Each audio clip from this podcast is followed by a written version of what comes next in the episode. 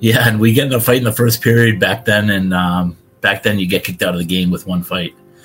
And uh, but he didn't get the guy good enough in the fight, so he's a little cuckoo, and uh, he um, ended up going to their dress room. So I had to follow him over there, and he wants to fight the whole dress room. The two guys we fought, the four guys that weren't playing, um, he fought all all six of them, and then the owner came in and he punched that guy in the face too, Mel Liss. and then later on that night, we went to the bar because uh, the coach was mad at us, and uh, he fought three uh, football players, Okanagan Sun, at the bar. It's funny. Well, that's what, what is what is that at the end of the day? Like ten fights in one day? Yeah, it was crazy. I've never seen those like Bruce Lee. That's crazy. Crazy stuff. That was former captain of the Danbury Trashers, Dave McIsaac, and you are listening to the Up My Hockey podcast with Jason Podollan.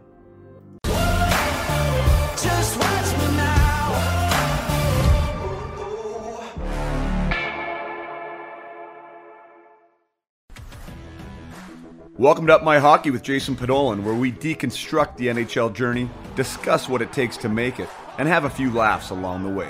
I'm your host, Jason Podollan, a 31st overall draft pick who played 41 NHL games, but thought he was destined for a thousand. Learn from my story and those of my guests. This is a hockey podcast about reaching your potential. Hey there, and welcome back to the Up My Hockey podcast with Jason Podollan. I am Jason Podollan, your host, and today we are speaking with Dave McIsaac. Uh, Dave McIsaac was is what you would call a journeyman professional.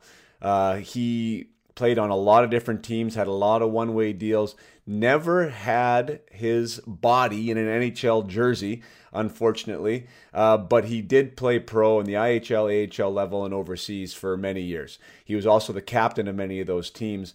Uh, and was a championship player. He uh, he won a, a Division One national championship with the University of Maine, which we cover with uh, the likes of Paul Kariya and Jim Montgomery on that team. Uh, he also won a championship in the AHL level with the Philadelphia Phantoms. Uh, he was my captain in Lowell, and he had been somebody that I wanted to interview actually for a while, and we'd reached out and we had talked about it. And anyways, things just never happened, and I, I never necessarily pursued it. And then the other night, uh, we decided to watch a movie. So we looked on Netflix, as I'm sure is the process for a lot of people in this day and age. And I came across the new documentary called Untold Crime and Penalties, uh, which I hadn't heard of before. Uh, we decided to put it on. Anyways, watch this. Uh, watch this documentary on the uh, Danbury Trashers. And at the very end of the program, uh, they're talking about a reunion and bringing back section, uh, the infamous Section 102, and it's this bar scene, and I'm like, that's Dave McIsaac. That has to be Dave McIsaac. So I rewind it, I look, I'm like, that's Dave McIsaac. So, anyways, look up Dave on the Hockey DB, and sure enough, Dave played for the Danbury Trashers. And not only did he play for them, but he was the captain of that team as well. So he was uh, part of the last team right before they got shut down. Uh, I won't mess the movie up for you, but I reached out to Dave and I'm like, holy smokes, man. Like, let's get you on the podcast. Let's have a discussion. Your story's worth telling. And now, uh, because it is the hot new thing with the uh, with the trashers and the release of the of the documentary, that I'm like, who better to have on at this point in time than Dave? So we are going to talk to Dave McIsaac. We talk about his time in Maine. We talk about his time as a pro. We talk about uh, his coaching philosophy. Oh, and by the way, he is also the new head coach of the pro team in Danbury, which is now called the uh, the Hat Tricks. So, uh, pretty cool his story, how he ended up uh, becoming a Danbury Trasher, his experience there. Uh, and now that he's back full circle, now he's coaching the team in Danbury. Uh, lots of good stuff in this episode. Um, it actually coincides perfectly with uh, my affiliation with Verbero, which you're going to be hearing more about. Verbero is uh, is an apparel company. It's also a hockey equipment company uh, that they go direct to consumer is their style. You don't see them in stores, but you do have a lot of of uh, of people such as myself that have experienced their equipment and now become, uh, I, guess, ambassadors for the program. So Uh, Verbero is something that um, you can check out. I'll leave the I'll leave the link in in the dis- in the show notes.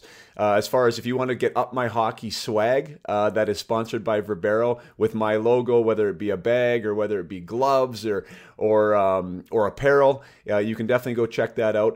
But they are also the official Danbury Trasher jersey sponsor. So if you want an official replica of the Danbury Trashers, uh, the Galante jersey is live and available right now. So make sure you uh, visit Verbero.com to find that out. You can even get it uh, signed by AJ Galante, uh, I believe, is a special promo they have going on right now. So um, and Dave, I believe, has his captain jersey on eBay right now, riding the wave. So if you're interested in having the uh, the captain's jersey, the McIsaac jersey um, from the Danbury Trashers last last season, uh, then you can go on eBay and check that out as well. So.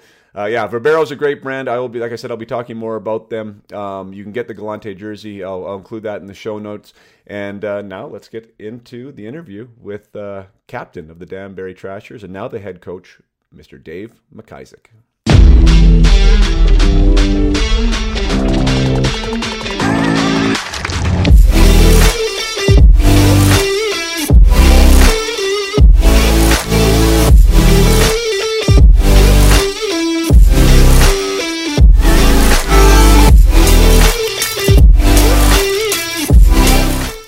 All right, here we are.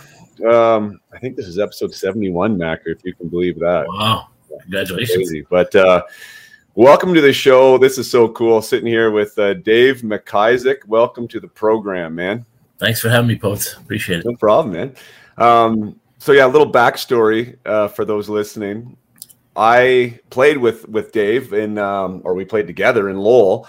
Um, and anyways, that's a hell of a long time ago, 99, 2000 Mhm. and had been in touch like a tiny little bit just over social media. And then there I am sitting with my boys the other night, um, watching Untold. I, did, I didn't even know that it was really out, just surfing Netflix. Like, oh, let's watch this. And then right at the very end, boom, I'm like, I know that profile. That is Mr. McIsaac. So saw you at the end there and then uh, reached out again. And, um, anyways, what a great excuse to catch up. I, I know this has probably been crazy for you um, with the movie coming out and everything else, but uh, how you been, boss?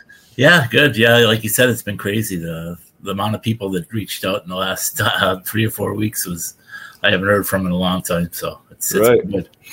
Well, I mean- I mean, it's to me, it's wild because, like, I was obviously around the game, in the game, professional hockey player. Like, I had no idea, zero. You know, like, Yeah, and I'm sure it must have not have been like a huge secret either, mind you. You know, but like, was it a secret or like how We- how was that whole thing? no, it wasn't really. Were you over in? You probably over in Germany then, were you in 2000? Yeah, I was gone then. Yeah, I was I was in overseas. Yeah, no, so it wasn't that much of a secret. I know a lot of guys played in that league, like Chelios played in that league during the lockout year, the first year. And I was trying to get guys like Garth Snow. I think you played with him right in the island. Oh no, yeah, he was yeah briefly. Yeah, Yeah. briefly. And um, Eric Weinrich, I was trying to get him to go, and they were close to go, and they just didn't Right. trigger.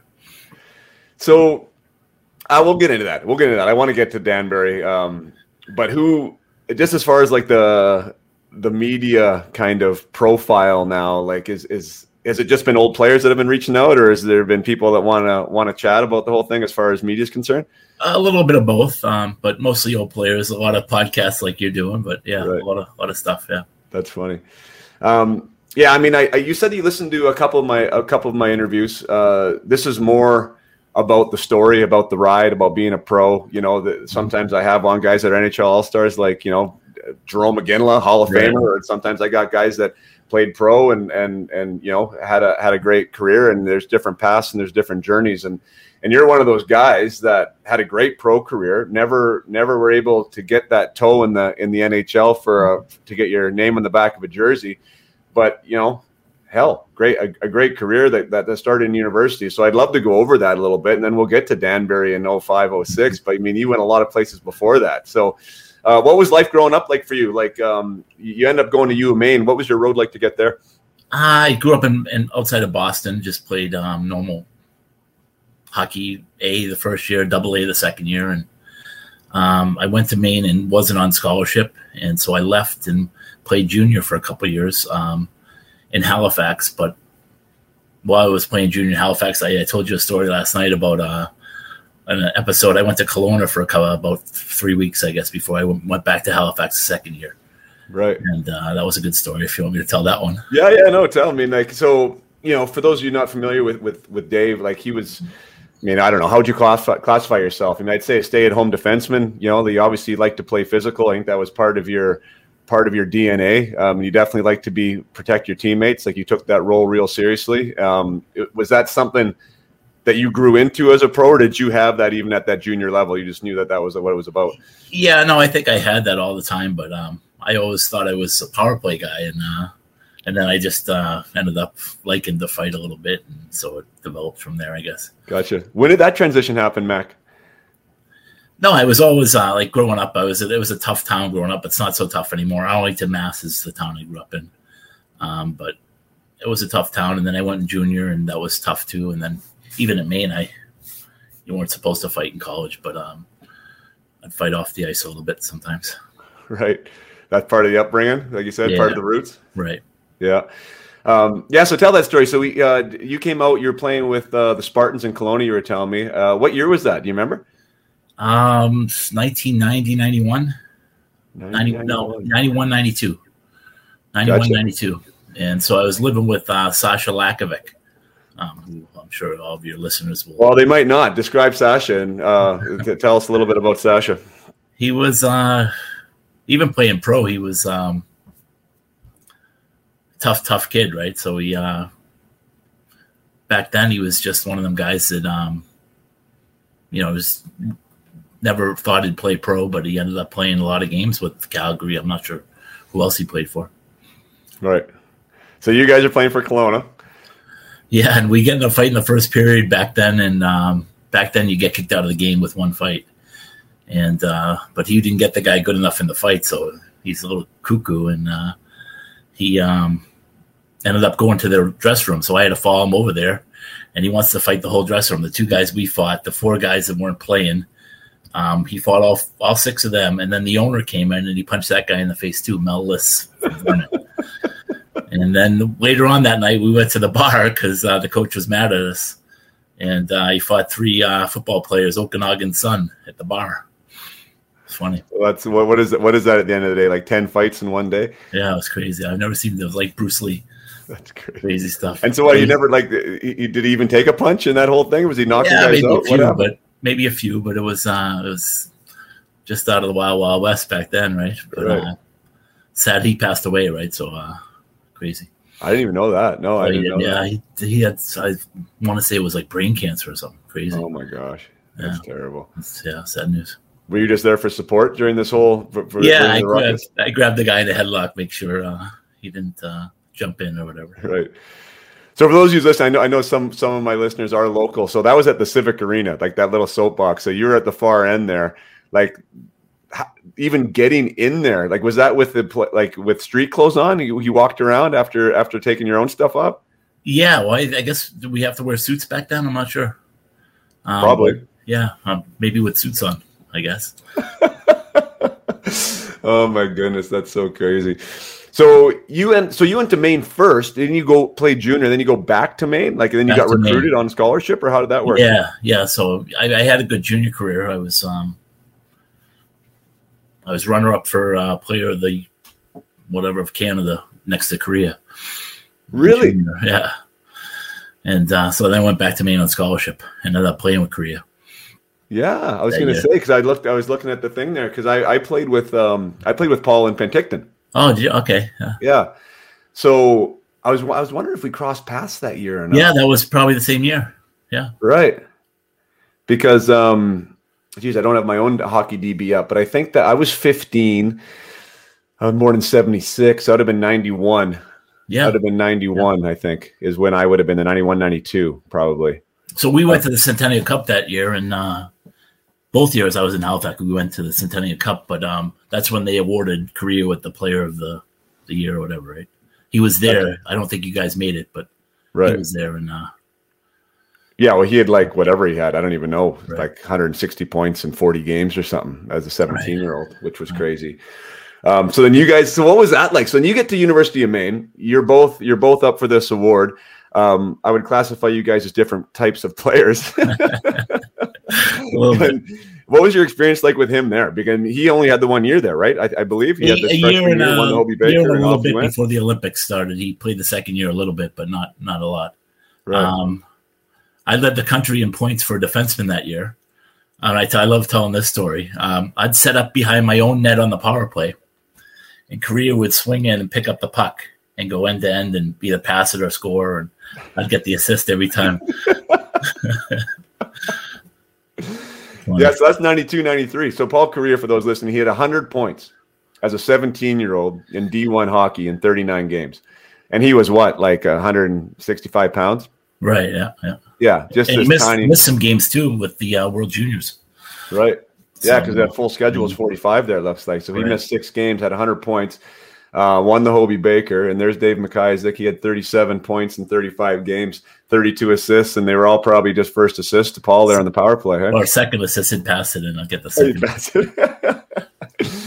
um, so I had a chance to play with him, um, and I've talked with uh, like Todd Warriner had a chance to play with him that Olympic year. We talked, I talked with him about a bit. I mean, here's a guy, and he gracefully declined. By the way, I got in touch with him, and like he's just not a you know how he was, right? Right. Like he's just not a media guy, and he's, He's like a surfer now. I think I've said no to everybody. I just you know I, I I'm not going to do it right now. So I'd love to have him on the show at some point, but um, he was just like I mean, he was obviously massively gifted. I mean, not massively talented, but he was wired different too. Like, you know, his his approach to practice, in my mind, was different. Like a, ahead of his time. Like his approach to the mental game was ahead of his time. Yeah, yeah, for sure. Um, yeah. What do you like? What do you see there? Because you saw him even. I mean, a little older age bracket than me. He'd already been drafted at that point. Like he might have even gotten more into that vein. But like, what do you remember from him in that? we regard? had we had an assistant coach at Maine, um, Grant Stanbrook, um, who's still helps guys in the NHL a lot. Still,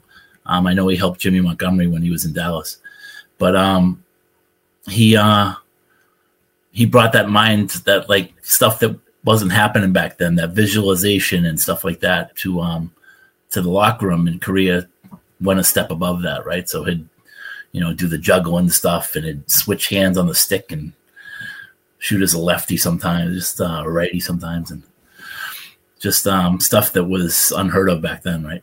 Right.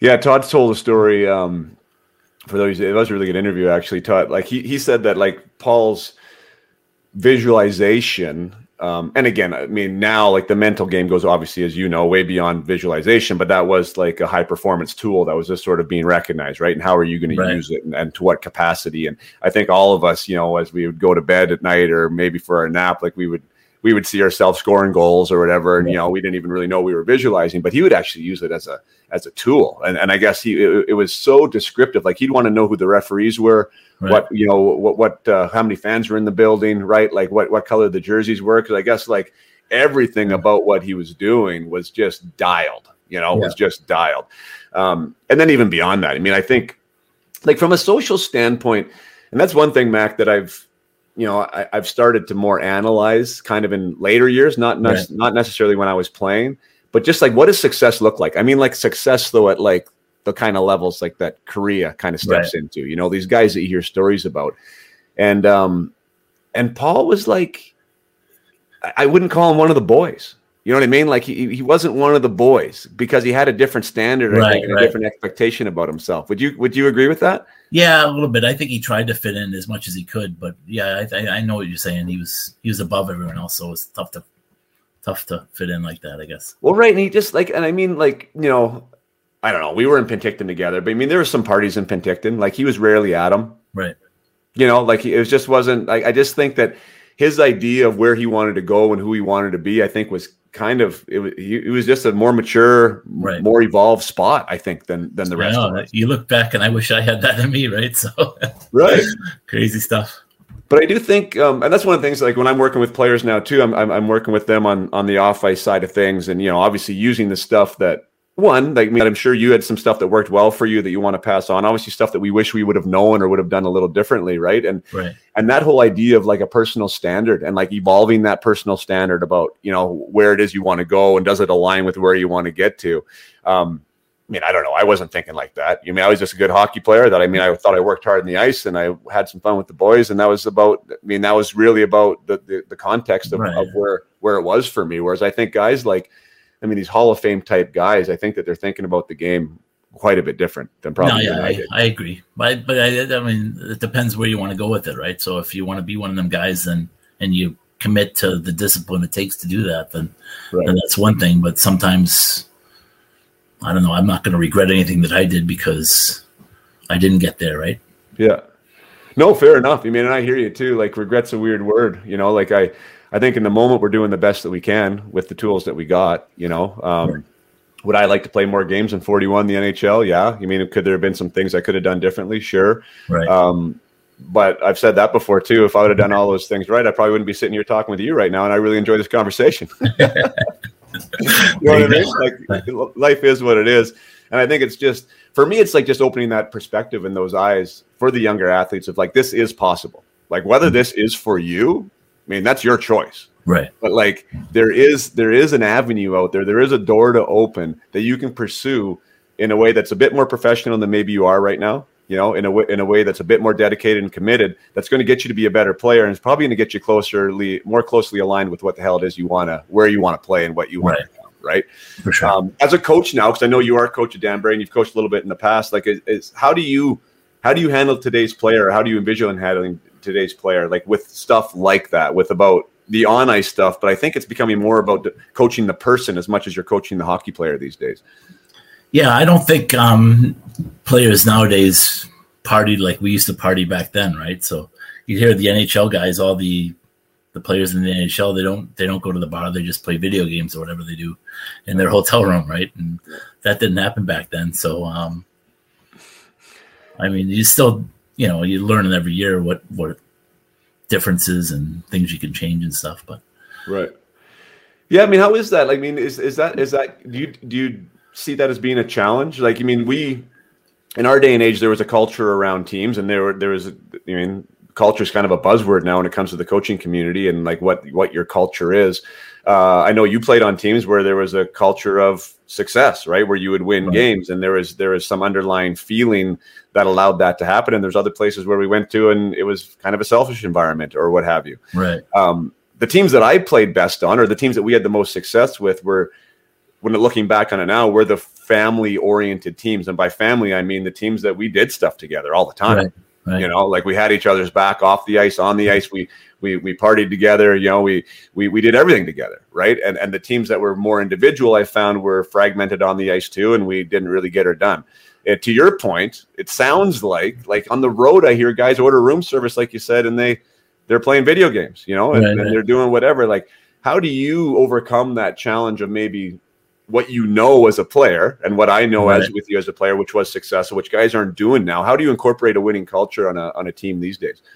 Yeah, well, I think there's different, you know, different areas to to bring teams together more than than just going to the bar or whatever you do, hang out together. I mean, there's, I don't know, like in Danbury now, our owners own like a a paintball studio, so we'll go there one day this year. We'll, you know, just try to do different things that that bring the team together. And I Yeah, mean, there's millions of different things you can do. sure. Uh, I think there has to be an intention to it, though, right? Like it doesn't just happen on its own. I think that's part of Oh, for sure. part of building that culture, right? Is creating those environments and those spaces, and um, yeah. And if it's not obviously, you don't have to go out to the bar and have six beers to, to get together and, and you know and, and to and to bond. But um, but I do think togetherness is an essential part of it. Yeah, I mean, and, and I and I think that today's generation is so buried on their phone or whatever it is that they're doing that it it, it seems to me a little more individual based, you know, um, which I could imagine being a challenge at the pro level, but. Uh, so that year, did you guys win? Did you guys go all the way and, and win the national championship that year? Yeah, Maine, yeah, we did. Yeah, You did. best eh? college, best college team ever. They say. Really? Yeah. That's awesome. What was uh was were you guys challenged at all? Like what was the final like? We um, our, we went forty-two one and two. Our team, the team we lost to was BU. We lost in overtime, and then beat them the next night 6-0. And then uh, in we played Lake State. We were down, I think three two um, after the second period, or four two maybe. And um, Jim Montgomery scored a hat trick in the uh, in the third period, all from Kariya. Right. Do they play together all year? Yeah, yeah. Yeah. Um, yeah, that's a special. Is that is that like your? I mean, you played a lot of hockey. Is is that is that the most memorable season of your of your career? Yeah, that's one of them. I won a championship in, in Philly too, so that was fun.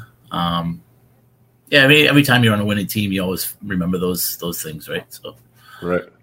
Um, so let's talk about pro. So I mean, you so you win the national championship. Kariya leaves. Like, were you guys nearly as good the next year? I mean, I didn't I didn't follow that. Did you guys get to the Frozen Four again? no, the following year after that, we did again. We went to the final and lost, but it was you know, it's not the same. You know, it's not the same team. It's just um, it's um, less less talented guys fighting Right. together. So I was proud of that team too. But um, when you're talking about that, the first team that we won it with was just an unbelievable. Special hockey. Everyone on the team went pro somewhere. Right. Yeah, that's crazy. So yeah, so you you leave Maine. What was what was that like? Did you did you ever did you sign a free agent contract there with um with somebody or how did that I work? um I left Maine right after the season, my senior year, and um, went to Milwaukee for the play like a couple games in the playoffs in the IHL. Yeah. And then the following season, I signed with Milwaukee again for a year. Played the whole year there, and then I signed with Philly the year after that. For three years, I was with Philly. Is that an NHL deal or an AHL deal? Yeah, all NHL deals, but all one year deals, and I'd have to resign and resign and resign. Gotcha. So it was uh, even when I, you know, I went to Lowell on one year deal, and then I went to um, San Jose on a one year deal, and then I went to Florida on a one year deal and got traded to Hartford or the Rangers. Right. How was that first deal? Was there anyone was was there a decision to be made, or did you just take the the the offer that was there and, and ran with it? Yeah, it was it was uh, the Phantoms' first year in the league, and they were building the team there, and it looked good that the Phantoms and the Flyers was playing in the same rink or same city, right? So you'd think you'd get called up more, but it didn't work out that way. You guys had some good teams there, though. Were you playing with Peter White? Is that the Peter White era? Yeah, yeah, Peter White, yeah, Yeah, yeah, he was a really yeah, good minor minor leaguer. yeah. Crossball was there then too, probably. I think at that yeah, time. Yeah, Benny Prosper was the first first year we were there. He, um, yeah, we had some real good teams. We should have won the first year. We had a better team, but uh, lost to Hershey in seven games. That was Bialowas era too, right? Yeah, Frankie was there too. Frankie the Animal. Did you play with him up at St. John? No. No, he wasn't there when I was there. I played against him though. Um, you guys had some tough teams in Philly. I remember that. I remember that being a being a tough barn to play in. You guys had some. Well, we had a tough team in, in Toronto. I mean, in St. John's too. Like that team. That Yeah. team was no joke. I remember we had some good battles there with with uh, with the Phantoms. Yeah, for sure. Did you ever fight Bird Dog? Rest in peace. No, I never did. No, Never did. Oh, but I know, I know Bird Dog. Yeah, God, we could, we could we could spend all day telling stories of Bird Dog stories. all my friends up in Newfoundland, they that's they they all still talk about him all the time. Yeah. What's his name's running for uh, mayor or something now? Terry Yeah, Ryan, TR Terry Ryan. He's uh, count Council, Congress yeah, counselor or something. I think I think he's running for. Um, he do a good job. Hope he gets in. I don't know if he is or not, or however it goes, but he's smart enough. Um, Mm-hmm. Have some have some new ideas. I think. Yeah, for sure. I'm not into politics very much myself, but I think he'd do a good job. what was it? Was it the election yesterday in Canada or something? Yeah, And Trudeau still in there? that's a great question. It, tells, it shows you how much I am. I, I, follow it. I, I should I should looked it up. Actually, it was on my list of things to do this morning to read the paper. But I don't know. I, I think I did look last night, and he was projected to win. Um, when I looked, I guess it looked like he was projected to win. So um, more of the same, I guess, around here. What um, what was that experience like in Philly? Uh, did you? You mean three? You ended up playing three years there, and you had some really good teams, like you said, won a championship. Uh, what what what was what was some of the mem- memorable yeah, well, moments? well? Johnny? Stevens was our captain, and um, you know that he's he's the one that you know showed me how to be a captain, I guess, right? So that was um, he was a great leader, and we had Billy Barber as our coach, who was a great motivator, and uh, we had some a lot of talent, so it was a lot of fun. Gotcha.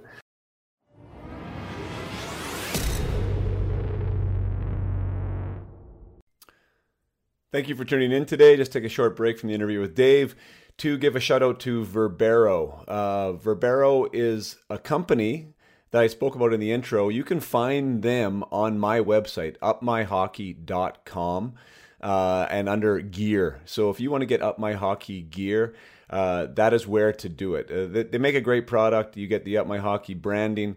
Uh, you can grab a hat, you can grab a bag, t-shirts, uh, you know, you name it, hockey jersey.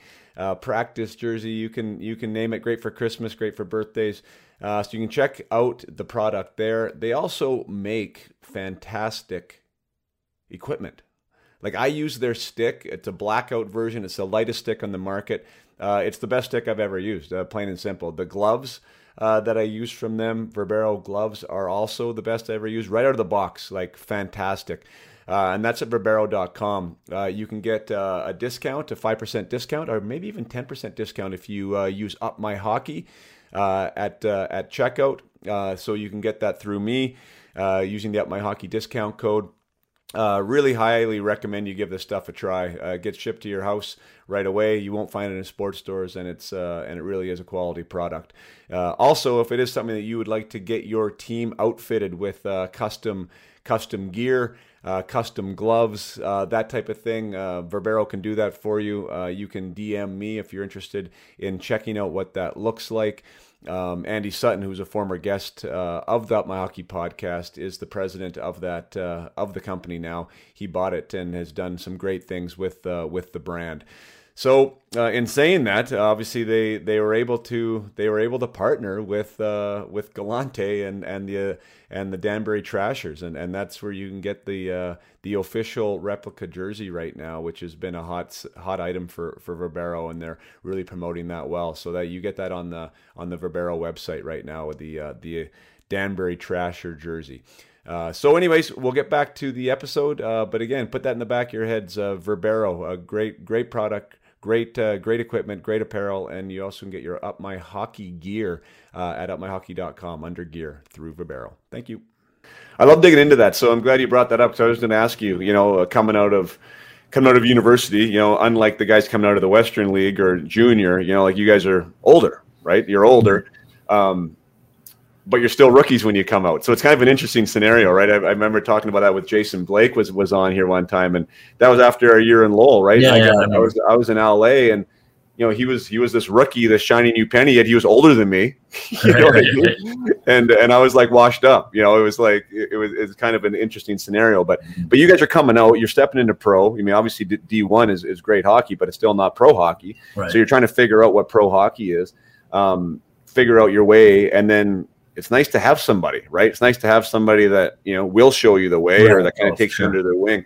What um what did he do for you, or what were what were those things that uh, that helped you get, get I around? just think um, you know his his commitment to to being the leader and and and I think they brought him in there just for that really and he great player too tough guy everything um, but that whole organization the culture there was a little different than other American League teams that we played for even Lowell we didn't have really a, a workout I mean you could go to the gym and work out if you wanted to but there was no strength coach or one of them but we had that in Philly and I think um, that helped a lot right so right.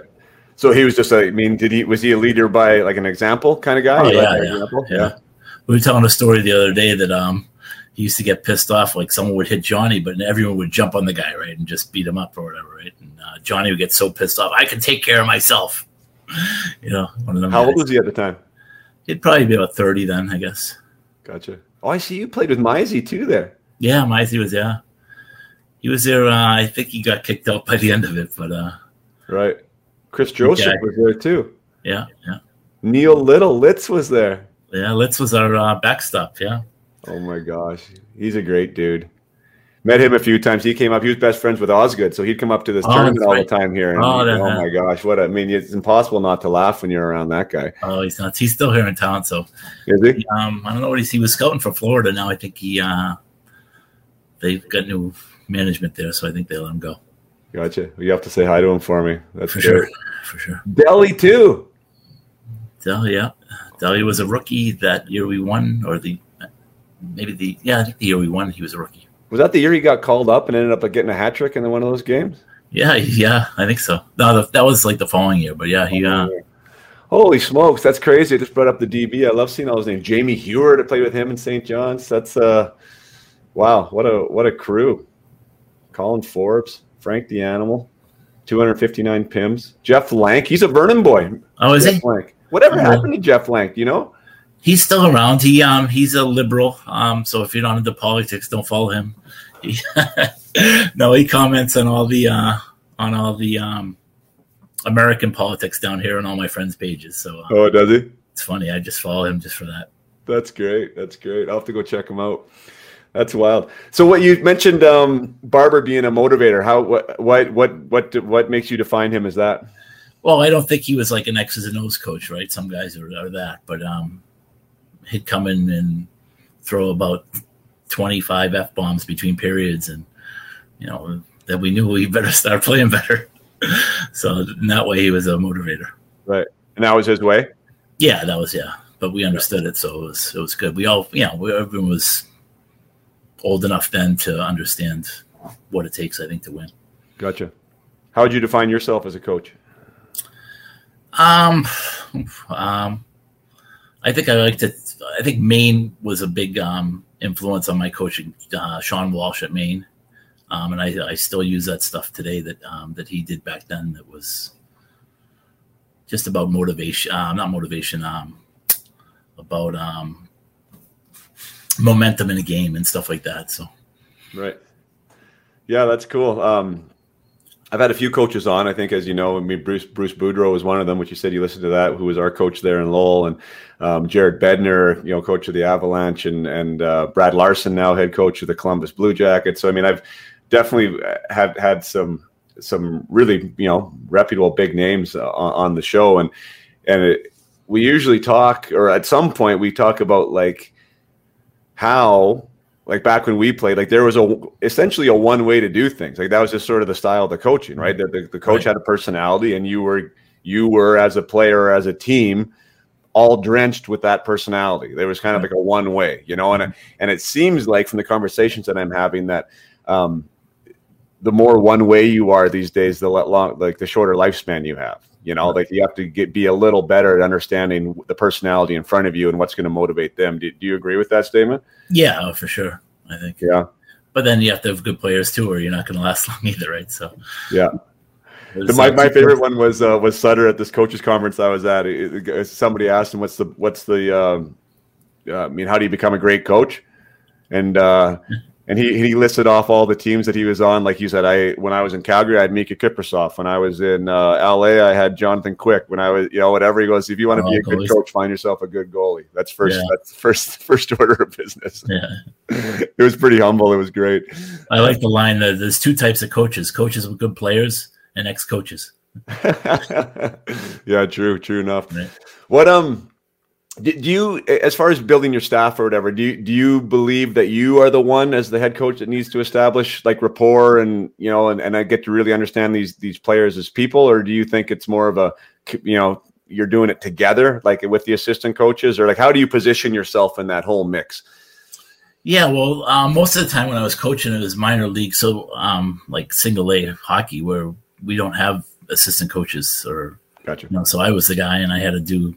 I was in sales, I was in marketing, I was in you know doing all that stuff.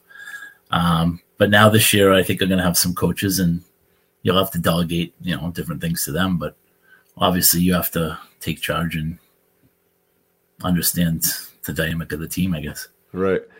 Yeah, because I just remember looking back, like it was in our era, the head coach was usually like kind of unapproachable. You know, in a lot of, I mean, I don't know if that's the right word, but I mean, Yeah, yeah, yeah. he wasn't too accessible. And then the assistant coaches were kind of like the go-betweens, right? They were your buddies. They were the ones playing cards at the back of the bus, and right. you know, like they'd be the one that would talk to you about whatever. And um, I don't know if that's still the same or not. Um, I, I it seems like uh, the coaches now are more. It seems like there's more coaches now. It's like there's the NHL teams at least have like have a, a mindset coach, uh, a strength coach, uh, assistant coach for this, that, this. Yeah, power play, power Yeah, play guy, play penalty guy. kill guy, Yeah. skill guy, like you said, you know, psychologist. You know, there's yeah, no, there's there's somebody for everyone. It seems like now, Right. um, and the game is so technical that I, it almost seems like the head coach. I mean, isn't really involved in the X's and O's as much. You know, like there, there's Right. less and less of that. I think it's I think it is managing people now, right, and being a and Right. figuring out how to get the most out of your players, whatever that means. Um, when you were playing, did you ever see yourself behind the bench? Um, I thought, you know, I, I thought, yeah, I think so. Yeah. Yeah. I, um, it was always something I wanted to do. So I, uh, took a, I was, I coached about five years pro And then I took the last seven years I was doing something else because I, I got fired in Iceland. I was coaching in Iceland. I got fired from that job. I said it's not stable enough for me to, to do this anymore. And uh, then I took a job with the Flyers, running their their practice one of their rinks for the last six years or so. Sweet. So, who'd you guys beat in the final there with Philly? Um, St. John's Flames. Flames? Yeah. With uh, who was on that team? Um, Marty St. Louis was on that team, and He's okay. was goalie. And Yeah. Um, I love his story. That's so awesome. That story. Flames told me never play in the NHL again.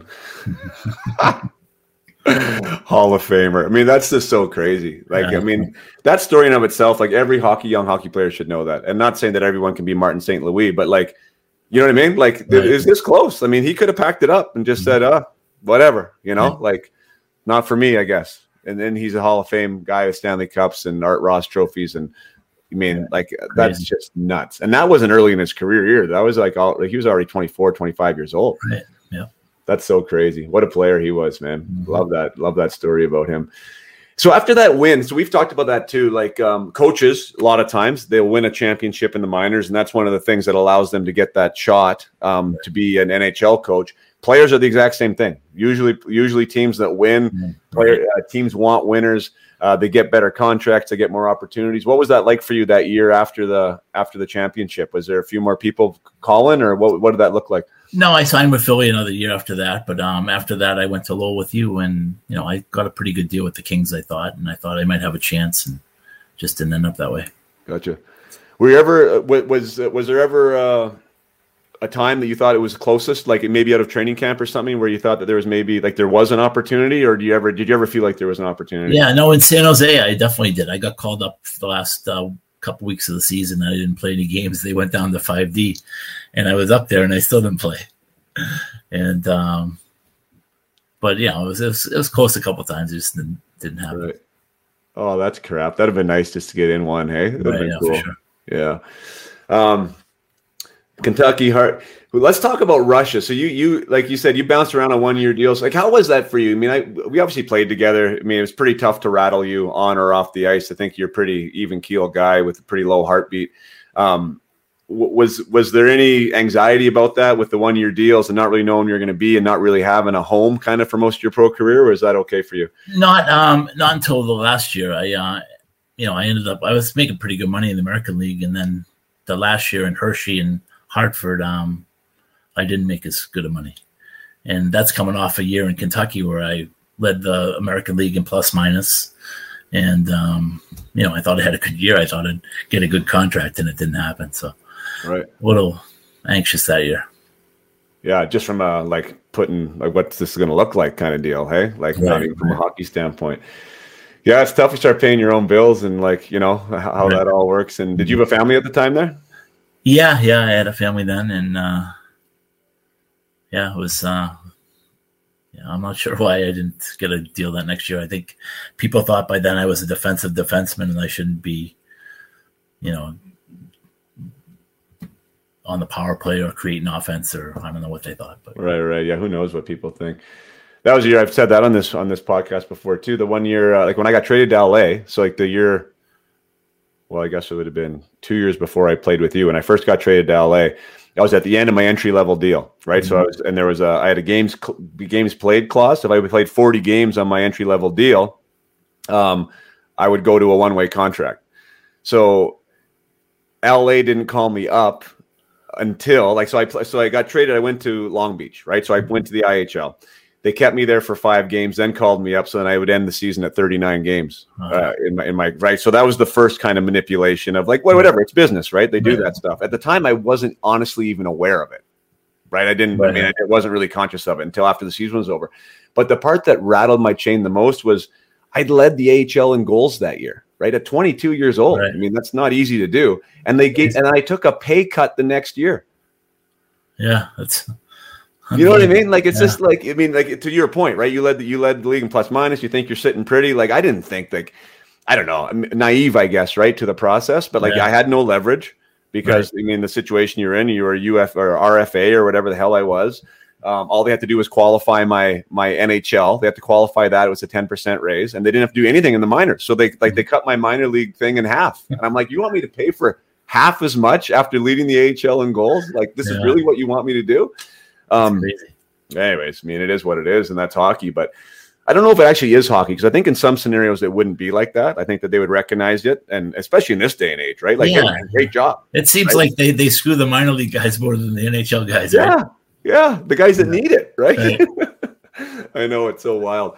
Um, so after Hartford, you leave and you go to Russia. I want to talk about Russia because I've heard some crazy stories about Russia. Did you like what? What was that experience like playing over there? I, I liked it. It was um it was different. Um it was crazy. It was you know mob related. I'm sure all the horror stories you heard were true. Um And what was your experience with that? What does that mean, mob related? Because you maybe you, you have you have that other touch with it with Danbury, which we'll get to. Like what? Yeah, yeah. Like what was your first experience like there with Russia and and being mob related? um just you know PE hears stories that people don't get paid or like I remember one time we are in the bar and uh the goalie our backup goalie had a bad game and the mob was you know you knew who the mob was in town and they all liked me so it was fine. But this guy um they said they were going to string him up by his feet and um, beat him to death if he ever played like that again. So it was uh crazy stuff. I was telling a story in one of the other podcasts. I there was two mobs in the town that i was in and um i was at the bar one night and uh with this girl this guy comes in with a gun he know he says what do you do what are your hobbies he says to me I was like, I don't know. I like to golf. He, I said, what are your hobbies? And he pulls out a gun and starts playing with a revolver. And um, so, you know, now I'm scared shitless. And we, we leave right away and we go to this other place. And as I'm walking out of the other place, he's lying dead on the ground with a bullet in his head. So I The guy think just that liked me found out about this guy, and I think that's what happened. Um, I didn't even ask. I just kept walking. Crazy Oh stuff. Though. Crazy stories. Yeah, I mean, I heard guys getting paid in envelopes, and I'm sure that's I mean just half of it, right? And sometimes, yeah, if you're on a losing streak, you're not getting paid, and things are Yeah. good, then all and of a the sudden, games are thrown like the you know we'd lose on purpose sometimes. There's just crazy stuff that happens. I think it still happens, but oh yeah, yeah. What what would be a scenario where you'd lose on purpose? Why would that happen? Uh, the other team needed the points for a you know to move up in the division or something, and they the captains would work it out before the game, and and you know the the team would pay us like crazy money just to lose, right? Oh, oh, so it was actually financial gain. So Yeah, and, then financial how- gain. and that would get relayed by the captain to you guys, like, hey, we got to tank this one. or It whatever? never really got relayed to me, but we found out like through other people that that's what happened, and right. and we wondered why you know why the captain didn't want to play in overtime or something. Uh, just weird stuff. That happened. Oh my goodness, what was life like there? Like life, like not hockey, but like what was it like living there? It was hard. Like our where I was, I was in Eastern Russia, um, so our closest road game was a ten-hour flight. Imagine that. A ten Crazy. hour flight. It was a ten-hour flight to get to Moscow, so would fly to Moscow and then branch out from there. Great, like it was a lot of travel. Um, so So your road trips were like you probably like. I mean, uh, uh, it's not like St. John's, but like when we had to leave the Rock, like we were gone for two, three weeks because we had to play No. everybody else, right? No, it was only two two days. So you go away for two days and you come play home for two two games. Away for two games home. So it was a lot of crazy travel. Wow, that's expensive too. Yeah, yeah. It's crazy. Did um, what was the hockey like? It was awesome. It was um, really good hockey. Ovechkin was still in the league then. Um, it was his draft year. I think he was on the third line for Dynamo. So he wasn't even, you know, Right, he was first overall. Like he would have been first overall the year before that I played right. for the NHL draft. And the. uh, So with those those teams, like, is it like way better than than than the AHL, or a little bit, or not? Or I'd say it was it was different. It wasn't the same philosophy. Like there's no wasn't a lot of checking, not a lot of fighting back then, although there was a little bit. But um, and I think that you know ramped up a little bit since then. right. But um, you know, it was more angles and stuff like that. And Is it big ice over there? skilled. Uh, yeah, some of the rinks had bigger ice, but it was more skilled than like I remember. Uh, like we'd get the red line and dump it in, the coach would go nuts. Don't dump it in. Possession, possession, right? So it's uh, crazy stuff. Yeah, different, Different, game. right? different, but yeah. Yeah. Um, came back. Was, was there no job there? Did you not want to stay, or did you? No, I think that we didn't do so well that year, and I think they wanted to move on from Americans, and I think they went to Czech players the next year Okay. instead of Americans. right. Um, what was Italy like? You went to the East Coast and then to Italy. How was that? Uh, Italy was fun too. It was different fun. It was. Um, I played with um, um, just a team in the. It was in the Alps, in the Italian Alps, and so I went skiing after the games, and it was fun. It was, the food was awesome, right? It was just Yeah. a little quiet town, so it wasn't like I'm used to, you know, big cities where you can go to party and whatever, right? And Right. this is just a little quiet town in the Alps. So, but I had fun there. I made a lot of friends, and I went back there a couple years ago again to visit, and it's fun. That's cool. Yeah, when I uh, when I first, re- uh, I guess the right words, retired. I mean, I was done in Germany, and I was like, okay, I'm going to go back to school, um, go back to university. I thought that was like what my what my calling was, and so I enroll in university, and I'm kind of done. I had my concussion, and I was I was only 30, right? But I was like, ah, I think that's it. And the damn phone doesn't stop ringing, right? You know, like w- when you're not looking Right, for a right, job, it's hilarious. And uh, and like uh, like Milan called me from Italy, and uh, there's another team in Italy, I think maybe Turin, if that's right, um, maybe did, and uh, a couple other teams in like these different areas where I didn't even really know that there was hockey, to be honest. But like it Yeah. certainly certainly sounded cool, right? Like, oh, go to Milan and play play in Yeah. Italy for a year, like. But the money wasn't awesome. I ended up staying, but I, that was the year I ended up going to Japan. Um, and kind of the same scenario. I ended up going to Japan for the last half of the year because the, the money was good, and that just was like really too intriguing for me not to Yeah. say. Yes, I was. I was trying. I was hoping to do that too, just to go to you know Eastern, like China or Japan or something like that. Yeah. Yeah, that was wild. It was yeah, you like cool. that? That was fun. Um, and so now, say, so Italy, we're gonna check Italy off the list, and I, I mean, we got to talk about trashers because this is like now, now because I do live under a rock, it's like all the rage right now because of the show that came out, and um, you know, Verbero, this this hockey company that I that I'm affiliated with too, is like Oh, now yeah. releasing the the Yeah, trashers jersey, and there's a big release on that, and so um, let's talk a little trashers. How how how did you end up there? And uh, was it AJ that recruited you, or what, what happened? I was at T Bone. Uh, Tommy Pompasello was um, The, the trainer. yeah the trainer. So Is he, he as nuts as he comes across in that movie? yeah yeah he still is nuts. Um, yeah, so I was reti- I retired too that year, and um, it was a lockout year, so there wasn't a lot of jobs. So I said, ah. So I took a job with the Flyers and the, the skate zone there, and uh, Frankie the animal was living near me here, and uh, he used to go up there for uh, games, and the guy would pay him like a couple thousand dollars a game to go up there and play. So I'm like, uh, yeah, I want to do that too, you know. So he brought me a couple times, and uh, I ended up getting divorced that year, and then I um, went up there full time the, fo- the following year. Gotcha. So it was uh who did you need to impress? Was it AJ they had to impress? The coach or like how did that whole system work there? Yeah, AJ was in high school, so it wasn't like him. It was you know the his father mostly. So it was, you know who the coach was that year. The first year was um, Todd Stirling, Steve Stirling's son. Really? Yeah, yeah, yeah. That's I think, crazy. he got, I think he got in trouble too with uh, that whole. I think he got in trouble too. Oh really? Yeah, So you get brought in by Frank the Animal, um, Bialowas. Yeah. Uh, and and did you like was that strictly kind of goon squad? You like you're coming there, you're supposed to fight, you know you're supposed to fight, and that's essentially what you're doing. yeah, a little. I no, not not really. I mean, we still tried to win games, but yeah, you knew you had to put on a show too, right? So it was the first year was it was a little different. So yeah, we had fifteen, you know, heavyweights that that you couldn't all fight, right? So it was, uh, Right. but it was fun. I got suspended. the The commissioner suspended me after like eight games or nine games for the rest of that year because he just wanted to get rid of all the nonsense, right? So all the guys that came up just for home games or whatever, he suspended everyone. Uh, me and about six other guys.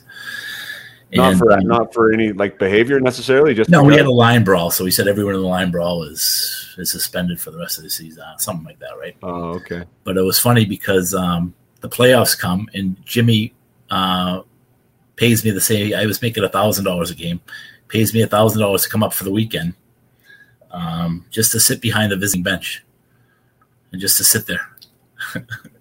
so I was sitting behind the visiting bench the first, uh, you know, the first year, and uh, in the playoffs, and all the the Adirondack players would be coming off and staring at me, and like, what the hell is this guy doing here? it's funny. Psychological warfare. Right, right, exactly. That's crazy.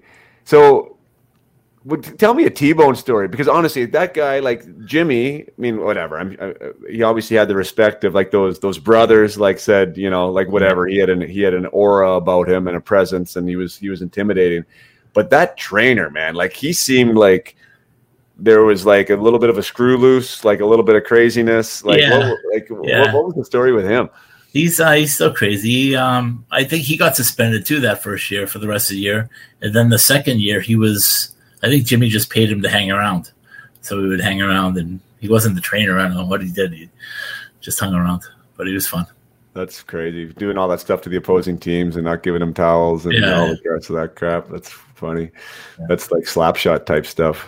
Yeah. So the second year, I was the captain of the team. The second year, Were you? yeah, and uh, that was a gong show too, right? So Jimmy would come in between periods, and it, and I actually worked for the trash company too. So I was, you know, the year of the first year, people would get their wives would get paid no show jobs and stuff like that. But um, I actually did work for the trash company because that was part of my uh, leaving the Flyers is to make sure I had a job. Oh, okay. And um, so Jimmy would call me in his office. I'd be in I was in sales, and uh, but part of sales was collecting the money from the sales, right? So if guys didn't pay for a couple months, I'd have to go see their business and come on and pay, right? Yeah. So Jimmy used to love telling people that I collected the money for him, right? Thinking that I was breaking legs and, and all that stuff, but I wasn't. It was just Right. stuff. right. Um, so you actually did have a job because that's what they were saying. Like guys were working for three different things and like no show jobs, and was that that was just pretty much standard practice? Yeah, that was. But the second year, they they tried to clean it up a little bit and try to do stuff more legit. I actually Right. did work. Gotcha. How was that being like a player in that environment? Like, was it like were you were you guys rock stars in town or like how? Yeah, yeah, for sure. Yeah, we um we got treated first class. Everything like imagine like you said you've seen the brothers. They got ten thousand, you know, on the board for winning the game, right? Yeah. Cash. So we'd go to the bar and tell me we were rock stars that night, right? Right. And and as far as like where you guys were like they took care of your houses and stuff too. Yeah, all the minor league teams they have to pay for housing, but we had some nice houses, so it, was, it was nice. First class, like in you know, it's double A hockey. You don't fly anywhere; you bus everywhere. But if we were going far enough away, we'd fly, which is unheard of, and we'd have all our meals catered, and it was first class for sure. That's pretty crazy. They um you mentioned like 15 tough guys or whatever, but you guys I mean you can't win hockey games just with tough guys. Like I mean it sounds like the chemistry was like there was what was yeah, I think the first year the chemistry was, and they backed off a little bit the second year, but still the first year people were scared to come to come play, right? So a lot of people wouldn't show up because you know if you're gonna take out the leading scorer and there's no one to back them up, like to protect them, then right. Leading square doesn't play. doesn't play right. Right. Interesting. Um, how were you in that environment? Like, you mean, were you one of the like, were you were you one of the big muscle? Like, were you the muscle on the team? Were you? Yeah, I was a little bit. The first year, um, like I said, there was so many that I fought a little bit, but maybe six six times maybe. And then Yeah. the second year, I was just a normal year. I think um, we had some toughness too, more than most teams, but it wasn't um, over the top. Right.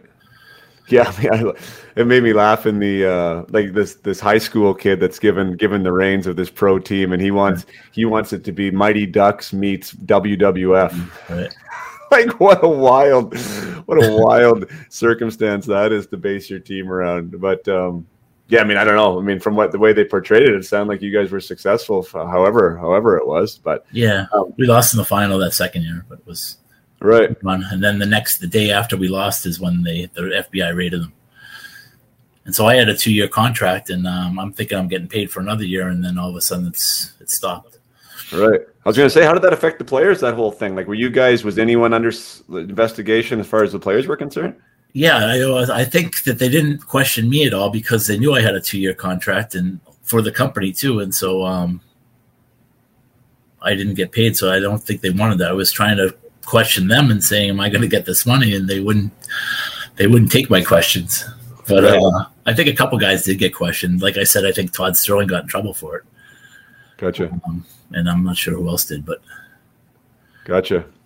Yeah, I mean, I guess you don't know what's going on behind the scenes, really, right? I mean, and, uh, with the assumption, like that that whole deal, like they didn't really get into that. Like, first of all, maybe I, I'll show my naivety. Like they said, racketeering, he got charged for. Like, what does that even mean? Like, what what what was he doing that was uh, uh, they said that, that he was inflating the prices on on business trash hauling, like businesses.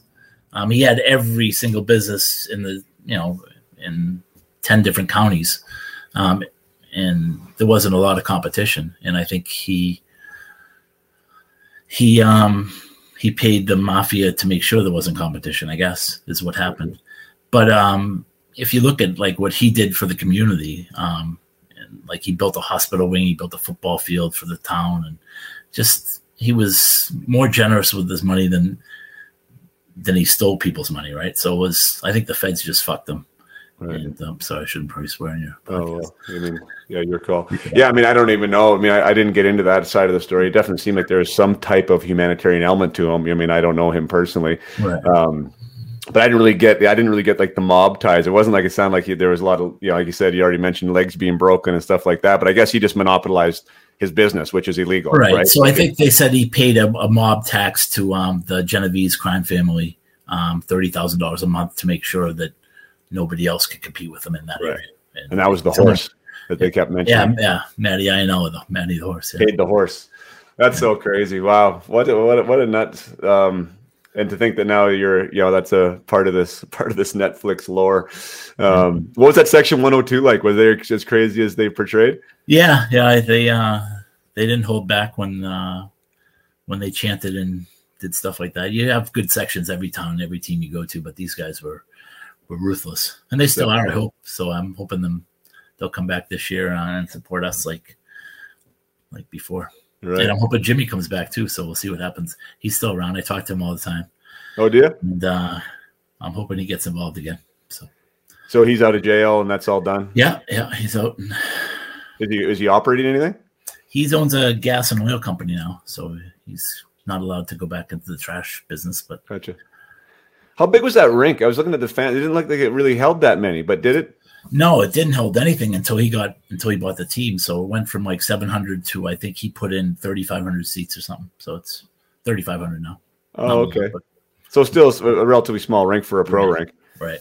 but I'm sure it got pretty wild and pretty uh, pretty loud in there. Mhm. That's awesome. Oh goodness. Um, and now you're back as the head coach. How did that? So who hired you and uh, and who owns the team now? How did that whole thing work? It's um yeah, it's a new group now. It's um there's about six owners, but the two guys are uh, the main money guys are the Diamond Brothers, who own a ton of real estate and stuff around. Um, Colton Orr is involved. You know him? Yep, I played against him. He was with the Toronto Maple Leaf, right? Yeah, yeah. Yeah. So he's involved a little bit, and a couple other guys. Billy McCreary's involved, and and Herm Sorcher, and a couple other guys. But um, I, I coached there before in a in a minor league there. Um, after the Trashers, that wasn't as successful. The our owner went bankrupt um, two months in, and the team sort of held on for that year, and then it was it was done. Right. So, that was the. Mad Hat, Danbury Mad Hatters. yeah, the Mad? Hatters, right? Yeah. And then I, uh, so Well, I look at that. So let me cut you off for a second because like you were you were 30 and 18, which I mean that's a 620 winning percentage. You guys never made the playoffs. I mean, how does that? How yeah, that? there was only four. There was only four teams in the playoffs that four teams in the league that year. They tried to hold the league together for, and there was a it was just a bad bad year. Gotcha. Our teams, our players didn't get paid, and it was just bad. Oh, But um, so I'm familiar with the what works and what didn't work in Danbury, and so when they approached me this time around, um, I had a feeling it could work. Gotcha. And what league is that now? It's the federal federal hockey league, federal prospects hockey league, FPHL. FPHL. Interesting. Uh, how long has that league been around for? I think it's been probably five or six years now, so it's it's starting to become legit. There's, I think there was there was nine teams this year, but a couple teams folded um, because of the COVID and all that. But um, I think there's seven teams now. Uh, we go out to Port Huron as the farthest west, and then we go down to Columbus, Georgia, would be the farthest south. Gotcha. Who are you get? Where are your players coming from? Like all over the place? Yeah, well, uh, not Europe this year. They banned that now. So um, just Canada and the U.S. and not as many. Can I think Canada's still a little bit closed, so we're trying to get visas and working that out there. So Right. I'm trying to get some affiliations. Danny Briere is um, the head guy in Portland, the East Coast League. So yeah, I'm hoping he gives me a couple players when they make their cuts and stuff like that. Oh, sweet. You know Danny too. Yeah, yeah. What a great guy. Um, what uh, just for those listening, like what would a what would a job what what does a guy make there? Say is like whatever regular regular guy in, in that in that league. You know, Yeah, it's not. It's, it's single. A hockey. It's but here's the yeah. So it's single A hockey. Um, most guys make about three hundred bucks a week, um, plus housing and all that. So, um, it's not a lot, but it's a step in in pro hockey. And uh, we're having a free agent camp on the twenty first of October to the twenty third. And if anyone wants to give it a shot up around Vernon area, come on down to the free agent camp Gotcha. for all your listeners.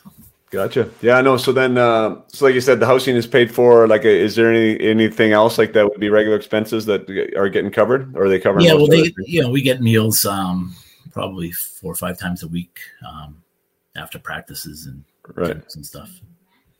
And then you get the per diems on the road and all that. So right. Get to play some hockey. yeah, Yeah, sounds good. you well, awesome, man. It was great to catch up. Good to see your face. Um, I'll be following the Danbury. Uh, are you guys going back to the Trashers? Is that what the name is? No, it's the Hat Tricks. Hatricks. hat tricks, Danbury Gotcha. hat tricks. They're um, I was going to tell you too that um, so my family in Canada is from uh, Inverness, Nova Scotia, um, Yeah. where they have that the best golf courses. I don't know if you're familiar with the the Cabot, um, Yeah, Cabot Link. course. Yeah, so I have a house right there on right near the course. And I'm going to have an Airbnb pretty soon. That one, but I was also going to tell you that everyone in this town of Inverness um, works out in Fort McMurray. Oh, okay. And I remember I always told them that I my buddy owns a bar out there, I think. And that's you, right? You own do you still own that bar? Yeah. Well, we we just now don't like as of like a month ago, but I mean Wow. since 1998 or 1999, we we we did. I got all my jerseys from like. I just got them all back from the bar. I can't even believe it's almost like super nostalgic, but like I just went through. They're all laying on the couch upstairs. So, Uh, um, shit, I used to tell my cousins of uh, Katie and Crystal and all them that they work out in Fort McMurray. I go to Pods and ask for Jason, uh, maybe There you give go. me a drink or something. No, I appreciate that. Yeah, I mean the East, a lot of East Coasters that would come up there to Fort McMurray. A lot of Newfoundlanders too, right? Like it was, it was really good when I was going there a lot. I really enjoyed that because it kind of connected me back to that region. And uh, I just think the people from the East Coast are phenomenal. Like Mhm. they're they're good people, um, easy to hang out with, easy to talk to, and um, and for some reason they seem to enjoy enjoy the pub. So uh, that was all good. Um, yeah, well, I'll take you up on on that uh, on that place there. We'll have to go play the cat cabin. For sure, come on up. I'll, I'll hopefully be there all summer next summer. So we'll see. I love it. I love it. What a great excuse to come out. Um, yeah, man. Well, best of luck. Um, stay on here after after after I sign off. We'll chat a little bit. But uh, Awesome. thanks for being a part of episode seventy one, man. All the best with uh, with the year this year, and uh, r- ride the tidal wave here of this uh, this Netflix release for as long as you can. I hope so. Thanks, both. Thanks for having me. All right, man. Cheers.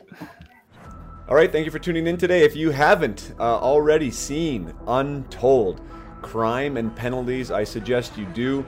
I think it was about 90 minutes. Uh, whether you're a hockey fan or not, apparently you are a hockey fan because you're listening to me and you listen to the end. So thank you so much for doing that. Thanks for staying with us.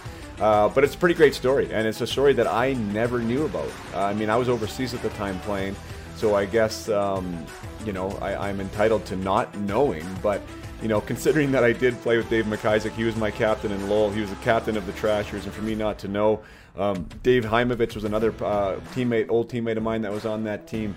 Uh, just I never knew anything about it. Uh, it is a wild, wild ride. Uh, really cool story, and um, and something that I, I think is, is going to be a part of hockey lore um, forever. Really, that team in the two years of their existence there, and, and obviously all the all the surrounding uh, chaos and mayhem uh, that was a part of it. So uh, thank you for tuning in today, uh, and until next time, play hard, keep your head up.